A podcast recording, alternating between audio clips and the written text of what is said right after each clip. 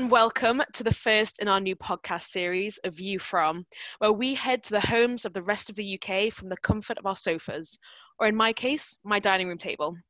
We'll be talking to the wealth management community that reside in these areas large firms, small boutiques, family offices, private banks, you name it. We want to hear from you. Now, I know you'll all be missing our beautiful voices, so our on the road team will be talking about the new normal now that everyone is working from home and find out if anyone has taken up or given up on a weird and wonderful new hobby. Today, I'm shining a spotlight on Bonnie, Scotland, and in the wonderful city of Edinburgh with Senior Client Manager at Brown Shipley, Sandra Dailidyte. Hello, Sandra. How are you doing? Hi, Katie. I'm great. How are you? Good, thank you. Thank you for joining us today. Thank you. So, so I'll just get cracking with the obvious question. Uh, coronavirus. How has your region been impacted by it? Well, first of all, I think I'm, you know, I'm so glad to see the numbers reducing across the country. As you know, in Scotland, we are slightly different, have slightly different measures uh, versus England, for example. But I think everyone is in agreement that safety is the most important. Mm-hmm. So, how is your life um, different now? What is your like typical working from home day? So, as a lot of peers at Brown Shipley, we run a skeleton staff, and I'm actually one of them for our Edinburgh office. I volunteer to come to the office a couple of times a week. I check the post and we make sure we run smoothly and and keeping uh, the safety measures as well. I have to admit, while I, I really enjoy the flexibility of working from home, I do enjoy going to the office from time to time because that helps me to keep the sense of normality, I suppose. Mm-hmm. oh, do you go to like the director's table and sit there like, hello? this is my new desk now. That's what I'll be doing. you know, I'm like Sheldon. I do like having my spot, so I go back sitting in the exact same seat. oh, that's nice. So, uh, how would you say that this um, situation is impacting your clients? Uh, what are what are your clients saying? Um, are any of them pushing for face-to-face meetings rather than over video? Well, I think the first and foremost, I, you cannot over communicate at this times. My clients really appreciate the conversations we have. And the level of details you go into these conversations, I think it, you know, it can vary a lot and depends on the client. And sometimes you can get really technical, but more often than ever is reassuring our clients that we are here for them. What's different, I think, this time is that the conversations um, they go way beyond the money. Because, first and foremost, it's a health crisis. Clients worry about their own health and safety. And secondly, it is an economic impact. Their businesses may have been impacted. Some of them may have been furloughed or and across the generations, maybe the children have lost their income and they're looking to help them. Whilst nobody prepared for COVID 19 per se in advance, we've always discussed with our clients these type of scenarios. And I always ask my clients, you know, what would happen to you if markets fell by, say, 10, 20, or 30%? How secure is your income? And therefore, we put certain emergency funds, if you like, in place. So that now comes handy and the clients are not forced to crystallize the losses. Of course, again, the situation is different. As I said, they may look to help their family, and therefore, a lot of time we are spending discussing what is important to them.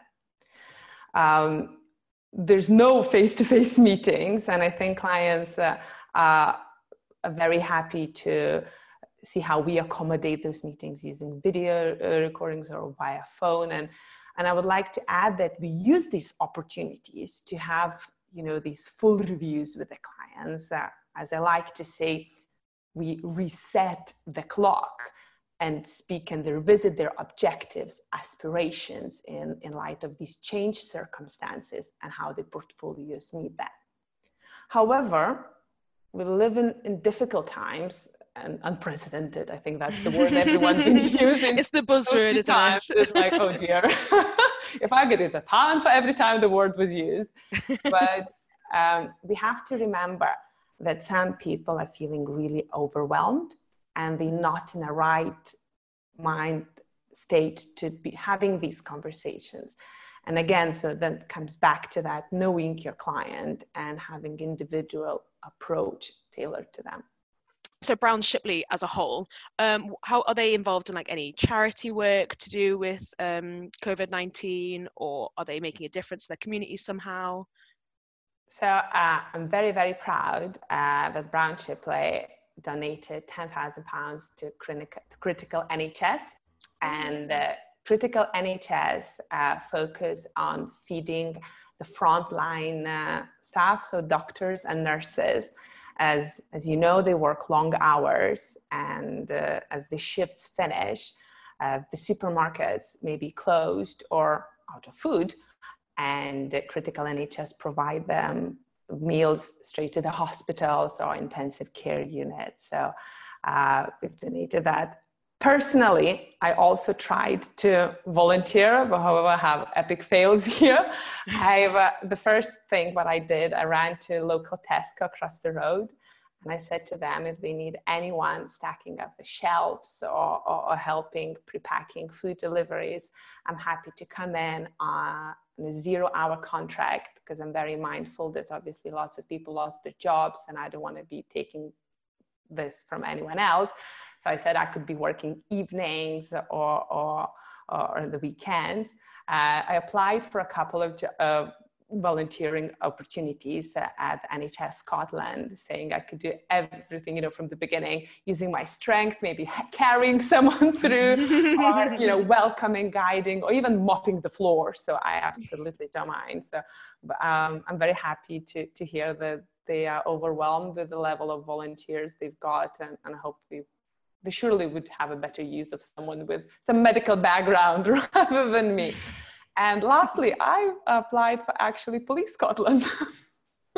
oh, amazing. But again, they they have enough of applicants at the moment. So I think, you know, I, I tried to do what I, what I could and, and, and I'm, I'm here to help and support the community what's needed. But oh, I'm, I'm glad to hear that they don't need, need my I was going to say, if you need shelf stacking uh, help, I can. I have many years of experience. so, what what is Police Scotland? What um what would they have wanted you to do?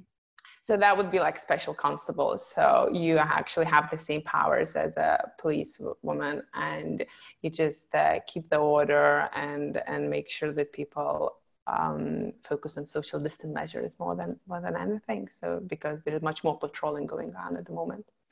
But uh, mm-hmm. my application was rejected. I'm afraid. oh no. oh, no.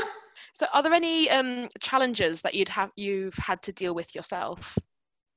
So I'm um, I'm a very routine person and uh, I don't deal very well with, with, with quick changes and, and, and, cancellations. And you can imagine, as everyone else, over the space of two weeks, my whole diary changed so fast. I think I had like four trips planned to London. Some of them uh, were canceled because of Flybe. Do you remember that? Oh, and oh, yeah. it seems like ages away. and of course, then the decision was made not to ha- not to carry out any business travel. And um, secondly, as you know, I'm a very keen gym goer, and I use that as my stress relief mechanism. And that was no longer an option. So I was going a bit crazy, my poor husband, and uh, I decided to run, just like Forrest Gump. And I kept on running. Uh, I used my one hour daily allowance every day and I totaled 200 kilometers in April. oh my God, that's incredible. As for a not runner, that's quite a lot. I'm actually also looking at, into Citywire virtual run on Thursday. oh, yeah. Um, on the 28th. potential to participate, yes. Oh, 200 kilometers. Are your legs hurting? I, it, it, I would definitely need a massage. yeah, it's a good thing you, you're working from home. You can just sit down. So um, I think I also took up some new activities just to keep myself uh, myself busy. So one of them being running, mm-hmm. and uh, secondly, I always enjoy yoga, and I never have enough time for that. So I, I really now take time to stretch with the aim to do splits. I'm still very far off until then, but God knows how long this lockdown goes. maybe at the end of it, I'll come with a full front and box split. I was going to say, so um, Sandra, you are a power lifter. Is that the official yeah, yes. title for it? What's the heaviest weight you've uh, lifted? I did 175 kilograms. So, and I was competing against the world's strongest woman, and she won that competition. Yeah. but yeah, so I, and last year uh, I'm very proud I took two Lithuanian records. Uh, yes, saying that my training had to take a pause just now mm-hmm. because I need certain equipment, and uh, I, my plan to spend three or four thousand pounds on the home equipment in my living room didn't pass my husband. Are you in a house or a flat? I'm in a flat, so saying Ooh, that your neighbors wouldn't have liked that. so uh, I've actually, um, I think it's very entrepreneurial, but I rented a barbell from uh, a guy who owns the gym, and I have only only 95 kilograms. But my colleagues are laughing because I live in a flat above the shop, which is of course closed due to COVID 19. Um, there, there's a bet going that when they come back, they will have to close for very serious refurbishment. a barbell just shooting through their ceiling. or I have a very quick access to the card shop. Yeah. very nice. I mean, my next question was going to be, how do you stop from going stir crazy? But um, I think you've um, answered that one already. Lots of activities. I, ha- I, have another one. So I've, uh, I've decided to study and something else rather than finance and investment or financial planning for that matter. Uh, my big passion is fashion and I enrolled into the Italian university course on management of fashion and luxury companies. I thoroughly enjoyed, and now I have an excuse. Every time I scroll on online shopping, I can say I'm doing my homework and I'm studying. and indeed, my final assignment were on accounts on Salvatore Ferragamo and Nike, and I loved it. I so much enjoyed. So obviously, there's a lot of doom and gloom going on and being shown in the news. But what I want to know is, what is the funniest thing or the best thing that's come out of all of this so far? Have one funny thing. Oh dear. So my husband insisted I cut his hair. And I was like, Are you sure? This is how it goes. And he's like, You're gonna be absolutely fine. You know, saying that, Katie, I've never cut anyone's hair, neither humans nor dogs for that matter. and he gives me these clippers and he says, It's absolutely fine, just you know, short on the sides and a bit do a gradient for me from the top and don't touch the top and i'm just you know doing the back and i have no idea no concept. Probably should have watched like a youtube tutorial but he forced me just do it now just it's fine it's to be okay. So i'm doing with this shield and i kind of when we go to this gradient thing i really don't understand how it works. And he decided let's remove that shield you will have a better feel of a blade. And i was like i'm getting so nervous i actually can't stop laughing.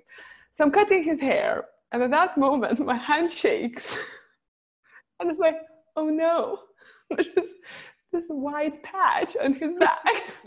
and my first instinct, I start rubbing with my hand. You know, the hair is not gonna go back. And I'm just like, you know, circling around and around and making it bigger. Do you like, have a bald husband now? I'm saying that. It's good as from the back, so he can't really see that. oh, that's fine. oh no so hairdressing will not be a talent that you'll be taking out from all that of this then? That does not sound like uh, so um, how do you think our businesses and working lifestyles will change after all of this? It's a great question and i don't think so that you know there is a definite answer to that. I don't think so we just can come back exactly how we worked before but at the same time i don't really think that now suddenly everyone will be working only from home. Um, so I think it's going to be somewhere in between, and flexibility is key here. So business will be looking how to accommodate that, and Brown Shipley are in absolute agreement uh, of that. I also don't think so that business travel is dead. Um, I think we'll probably have to think twice before bo- booking another flight to London from, from Edinburgh. But I think it's also it, what is becoming more important than ever is meeting people face to face. Mm-hmm. So I don't think so that that will go away anytime soon. True. A lot of my business as well is meeting people face to face. Like I love I love a Zoom meeting, but I feel like you really connect with people more face to face, can't you? Oh, absolutely. And you know, the Zoom and, and all the video conferences, you know, it's not a new technology. We, we had that option for, for years. Of course, it just shows how we quickly adapted and we're able to, to use that more and more often. But you know yourself, in the first weeks of lockdown, when you had four or five Zoom meetings, you go a bit of, it's a bit too much and you feel yourself like pausing your video and saying oh technical difficulties i have to log out leave leave immediately sorry lost my connection yeah you, you can't do that in person can't you can you can't just run out and go no i don't want to do this and so um what are you most looking forward to once we all come out of this oh, it's gonna go a bit emotional. So I'm looking forward to hugging my friends. And I really, really want to travel to, to Lithuania and wanted to see my grandmother and my mom. And my mom bought a puppy. It was gonna, it be a full grown up dog by the time I'm gonna see her. So, and um, getting my nails done. Which companies or organizations do you think have acted most admirably during this crisis? So I think when you look at ESG, through this COVID 19 as the social aspect really came um, into spotlight. And I think a lot of companies, um, uh, and I think a lot of companies here came uh, came around. So one of them is being maybe Netflix. Think of reducing the the quality of streaming and thank you for Tiger King. So we all feel a bit more normal. and um, companies such as LVMH and L'Oreal. So for the fragrances um, and, and cosmetic business, they started producing sanitary gels and uh, uh, clothing companies um, started uh, sewing uh, clothing for frontline staff. So, for example, Burberry uh, are doing for nurses. So, and I have to admit, I went and Google if I can get a couture nurse gown from Burberry. There's no like, but I think that this is incredibly admirable. Most importantly for me is the local companies in Edinburgh. And uh, just, I'm so um, heartwarmingly touched by the local companies here who are struggling as it is, and they're still donating food and delivering for those who are in need. It is, I think, it's brought so such a huge sense of community, and that's the best thing. What comes out of this crisis that we are much more caring for each other and helping each other. So I think that's beautiful. It's a nice sense of community, isn't there? Keeping safe and keeping sane. That's a good tagline. so yeah, we're just trying to get through it the, be- the best we can and make the best out of it. Really, try not to get too down in the dumps. I know it's.